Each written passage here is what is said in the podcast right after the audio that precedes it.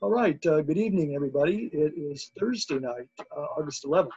Um, and so, for those of you who are regular listeners to this weekly podcast, uh, we are shifting, um, at least for the time being, from Wednesday night to Thursday night.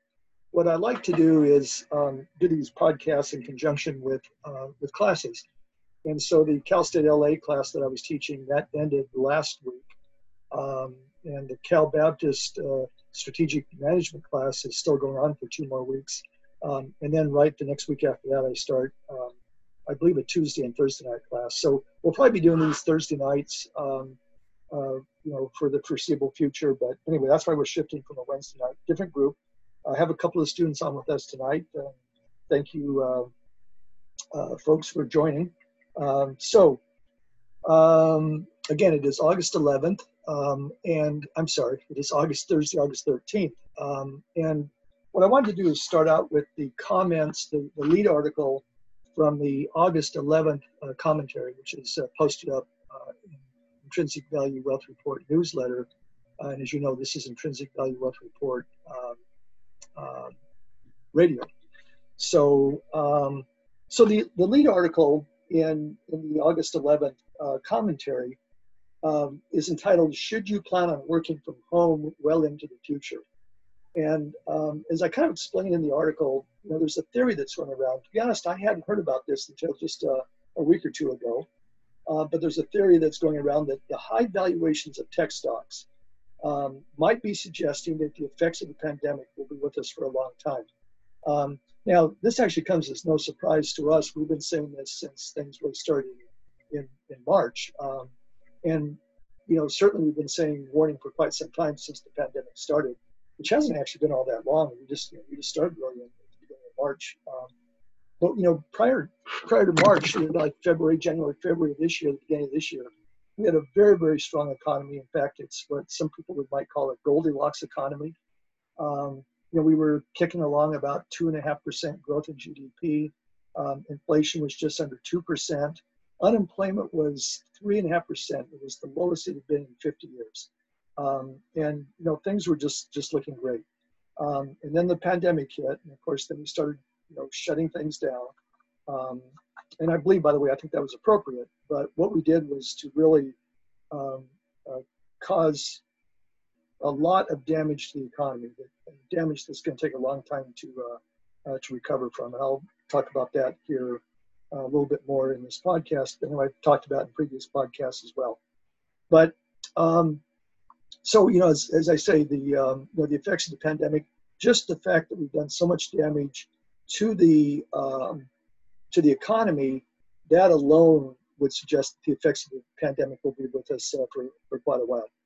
Um, as far as the, the coronavirus itself goes, um, you know, my best read on it is that we're probably going to be have a vaccine or several vaccines uh, by the end of the year. Uh, things look like that's on that front. Things are going very, very well. So, uh, so that's the good news. But you know, once we get the pan, once we get the coronavirus under control, and we can all then start going back to some semblance of our normal lives, perhaps. Um, you know, the, the, you know, then we can start the job of repairing the economy. That's going to take some time. That doesn't just happen overnight, especially with as much damage as been done. And if you've been following the podcast and the commentaries, uh, you see every week we go through the, um, the, the, headlines uh, from the you know, from the prior week's uh, headlines in the Wall Street Journal, and uh, the news has just been you know, pretty much bad news after bad news after bad news. A little bit recently, it's been a little bit more, um, you know, not not not quite as uh, bad news, but of course the worst thing is is that um, and as I mentioned in, in several commentaries, um, and I think one commentary I, that was really dedicated the whole commentary uh, to the fact that are we going back to um, to business too soon? And I warned at the time that, that we are, and of course now um, the country and states and so forth are, are catching up with. They're realizing that was um, that they opened up too soon too. So now things are shutting back down, especially here in California. We, uh, uh, we see that on a daily basis. Um, so um, the the other kind of thing about this this theory that's going around uh, about the high valuations of the tech stocks and are they suggesting um, that the effects of the pandemic will be, be, with us for a while? Um, again, back in March when things started, when the pandemic started, I was teaching uh, several classes and um, I had my students and others, I sent a survey out on SurveyMonkey and asked them, you know, what they see as the changes, the, you know, the long-term changes in the economy and the way that we work and society and the way that we socialize and so forth. You know, I asked them, what, what do you see are the, uh, uh, you know, the, the, changes that are likely to happen. And by the way, I've asked the, uh, the two current classes as well, uh, or three classes actually, uh, my two strategic management classes as well as the uh, Cal State LA class So those results, I haven't compiled them yet. I will be compiling those and sending them out in the future. But you know, I've, I've seen some of the responses that have come through. I think we did about three surveys now. Uh, and, um, you know, there's going to be some very, very profound changes that we're all going to be having to live with for a long time. So um, now, as also mentioned in the commentary, uh, the August 11th commentary, you know, what's interesting about this new theory um, using the high valuations in the, uh, the tech stocks to maybe forecast uh, uh, you know, societal changes uh, for the long term, um, is that it, it posits a, a market-based approach to understanding the effects of the pandemic. And um, you know, I certainly, um, I, I, certainly like market-based approaches um, to to understanding phenomena. Couple of warnings that we have to, or caveats that we have to keep in mind, is that um, you know the in, in economics we say that mark that markets, particularly the stock market, but you know, perfectly competitive markets, um, are efficient, which means that they they process the information that's readily available and that's relevant um, to everyone. So, um, so markets, you know, it just means that the information that's out there, everyone's getting, and everyone has a chance to, you know, uh, act on it, process it, digest it, um, run analyses, and so forth. But that's all it's saying. It doesn't say that the market is right. And as I mentioned in, in uh, several previous uh, commentaries, and I, I, first mentioned it in the April 27th commentary, um, you know, the markets are, are sometimes, actually oftentimes wrong. We estimate that it's about 20% of the time. And um, so I would suggest you go back, if you want to uh, learn more about this, go back to the April 27th commentary and I reference uh, how we get our estimates and direct you to a, uh, uh, one of the commentaries I wrote, uh, or actually one of the charts I have, which really discusses this phenomenon. So with regards to the markets, you know, the Standard & Poor's 500 is dominated by um, a handful of stocks, five in particular, Apple, Amazon, Microsoft, Alphabet, and Facebook. Alphabet, by the way, is the parent company of Google. And back in June 15th, which was the last official um, uh, record I have of what the weightings of those companies are in the S&P, uh, the S&P 500, um, they were they were weighted about 20%. That is, 20% of the S&P 500 is those five companies, those five large companies. The S&P 500, as the name implies, that's 500 companies, 500 large companies. But five companies, Apple, Amazon, Microsoft, Google's parent Alphabet, and Facebook, make up 20%. And today, I think the number is closer to about 28%, just because they've risen in price so much. So clearly, those stocks are, you know, having a significant impact on the S&P 500, kind of pulling it up um, to, um, uh, you know, to higher valuations. So we have to kind of keep that in mind. Um, but the point is, is that um, the markets uh, are very, very overvalued today, uh, even given that that these five companies, or maybe especially given that these five companies are uh, have such a large weighting and are doing so well uh, performance-wise in the S&P. So as of last Friday, the Dow Jones Industrial Average, these companies are not part of the Dow, uh, but the Dow Jones Industrial Average was traded at a PE ratio of 26.62, and the Standard & Poor's 500 was trading at a ratio of 28.81. 26.62 and 28.81, those are very overvalued markets. Um, you know, our long-term um, uh, historical range that we, we look at when just compiling long-term records of these um, suggests that stocks should be trading more in about the 15 to 18 range. And by the way, that article I mentioned, um, April 27th commentary, which takes you back to particular chart you should look at.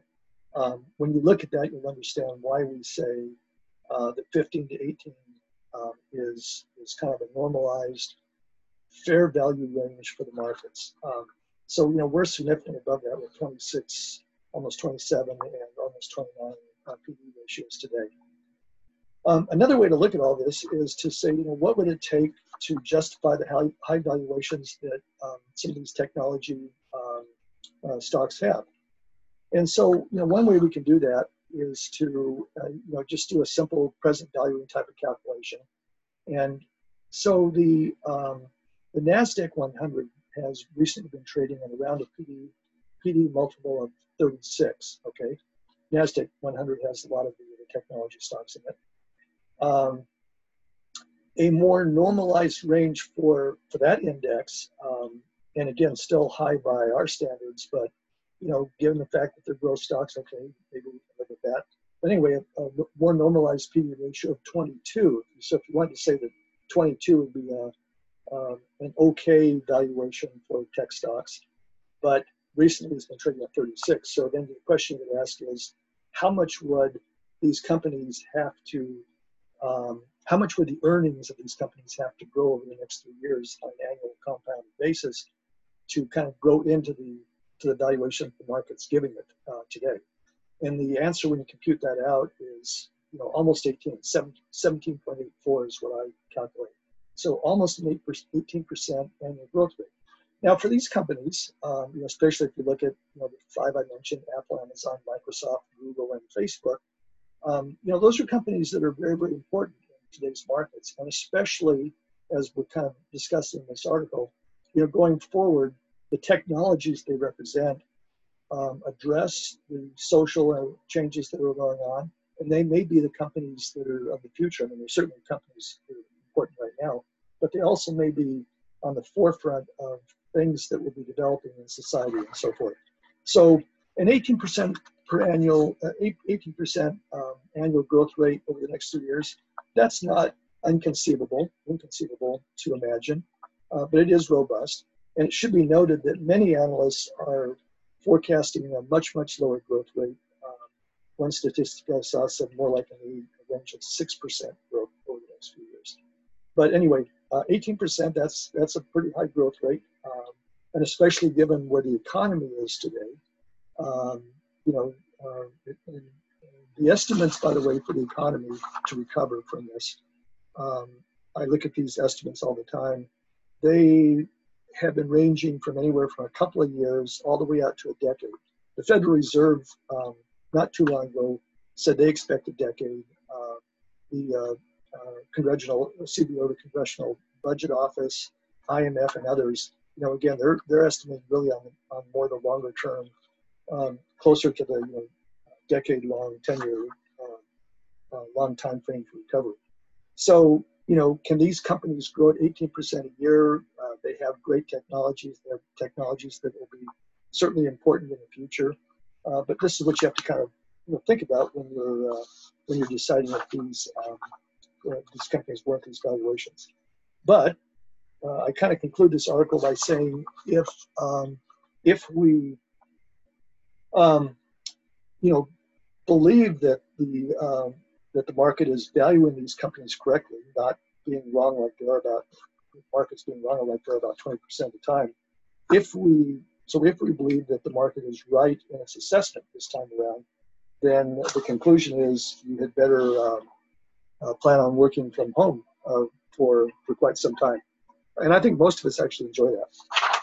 Well, that's the lead article. Um, let me see if there's anything else I want to cover in tonight's uh, podcast. Uh, we've actually talked about the uh, economic, uh, the economy, um, and we're going to have a question and answer period just for a few minutes. So, um, uh, you know, there may be some questions on that. Um, yes, we covered the economy, I think, pretty well. The markets, again, they're they're overvalued no matter how you look at it. Even if you want to try and justify it um, with with justifying the valuations of these uh, these five companies. Um, uh, you know, just look back at that article I wrote on April 27th um, and look at that chart we referenced. Uh, that chart shows you what's happened in the very, very long term. This isn't the first time that we've had tech stocks and growth stocks get overvalued. And what usually happens, and which actually which always happens, is that you know things get frothy, get overvalued. Investors, uh, to coin uh, to reference back to Alan Greenspan's uh, very famous quote, um, the markets and these stocks, investors get irrationally exuberant on them, and things do come come back down. And we're just now in an economic climate where um, uh, you know there's just too many things that are not good um, on the economic front and the societal front. And we still haven't got a vaccine uh, for the coronavirus, although I think we are very very close. Um, so anyway, so uh, kind of concluding the comment before we do some questions, um, I always like to wrap up by by uh, answering the question that many people have in their minds. You know, how should you invest um, in this market? Well, um, of course, I get asked all the time. Um, you, you don't want to jump into this market. Um, it is it is very very overvalued. But I also wouldn't suggest that you completely stay out either. Um, the markets can stay over, overvalued for very very long periods of time many of the people that listen to this podcast are younger people. And um, you know, for those that are young in their 20s and even 30s, maybe even in their 40s, um, you've got a long investment horizon. And um, there is a, I'll be doing here in a, in a future podcast or YouTube, we also have a YouTube channel, uh, Intrinsic Value Wealth Report TV. Um, I'll be doing a, um, uh, an episode on retire, the retirement calculator that we have. And um, the way it works out, I think I did this for the uh, for the class here the other night. But the way it works out is that if you invest, if, you wait to invest until you get you know, too close to retirement, uh, you, you, just have to put too much in, in into you know, savings every year uh, to be able to have enough to retire on. So even if the market's a little bit overvalued now, what I really suggest is if you have an investment program where you've been kind of dollar cost averaging into the market, just keep that up. Um, you know, the markets may drop, but they, they may not too. Um, but even if they drop, you know, just keep your program up.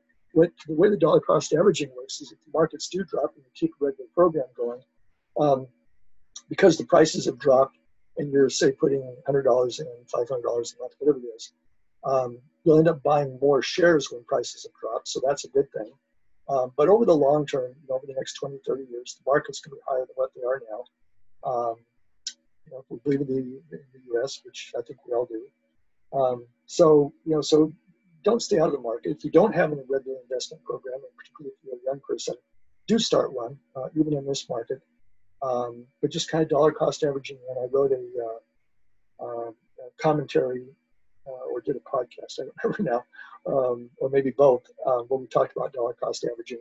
But um, you know, look those up and as I just mentioned, the dollar cost averaging, you're just putting a periodic amount in uh, every month or every quarter, whatever. Every month is probably a good time frame to do it because you get people get paid on a monthly basis. Um, so just take a little bit of that that money every month. You know, invest in the market, um, more stocks if you're younger, um, and, uh, and just invest for the long term. Um, so with that, do we have any uh, any questions from the folks that are on the call? I do, Professor. Yes. Yes, you mentioned that the tech tech stock is overvalued.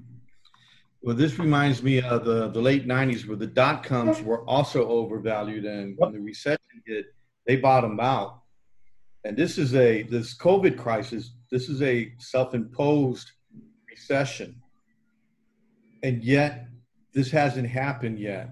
This hasn't happened to our tech uh, companies. Um, but you know you can't help to have this gut feeling that it's right around the corner. Yes in other words that they're going to come back down? Right. Yeah yeah that, and that's true and, and that's what i was saying earlier. Um, it, it, it, happens almost every time. Any stock that gets overvalued even if they're the greatest um, you know tech company or you know company around um, when they get that overvalued they're likely to, to you know to to well, the market's likely to, to either correct them back down or the market as a whole will correct and that'll bring them with them. We're not saying that these companies um, that are overvalued that they're bad companies. You know, quite the opposite. The market is is very exuberant about them because they are great companies and they have you know great technologies and so forth. But um, it just gets back to that very very fundamental um, you know value investing idea is that you um, you, you know you, don't want to overpay for anything. Um, and now remember too, um, and I think I've gone through this in class. There, there's another ratio. So we, we talk about price to earnings ratios. Um, there's another ratio called the PEG ratio, where you divide the price to earnings ratio by the growth rate. Okay, and the normalized um, uh, relationship to that is that uh, if, if, you're trying to justify uh, a high PE ratio for a growth company, and you divide. So let, us say that you have a company, uh, uh, a, uh, a, you know a growth company, a tech company, say that has a price earnings ratio of let's say 20. Okay, um, and, and, and we'd like to see a, a much much lower price earnings ratio. Well, if you if you divide you know 20 into 20, so PE ratio is 20, and you assume that you have a growth rate of 20 percent, you know that comes out to to one, and you know one is about a fair valuation on, for a PEG ratio. And so if you have a um, you know if you have a higher growth rate, the denominator, then that's going to make the ratio less than one. That's that's really good if you can find those. In a market like this, you might be hard pressed to do that. Um, and so, you know, if you're looking at more than about one and a half or two times, uh, you know, multiple on the PEG ratio, then you're, you're probably, you know, really, really just paying too much for a company, no matter how great they are. So that's just a rough rule of thumb, that PEG ratio. But yeah, to your point, um, that that's exactly right. That's what uh, that's what we have to watch. Uh, watch as we're not overpaying for these growth companies. Again, they're great companies. We just we just don't want to pay overpay for anything. What other questions can I answer?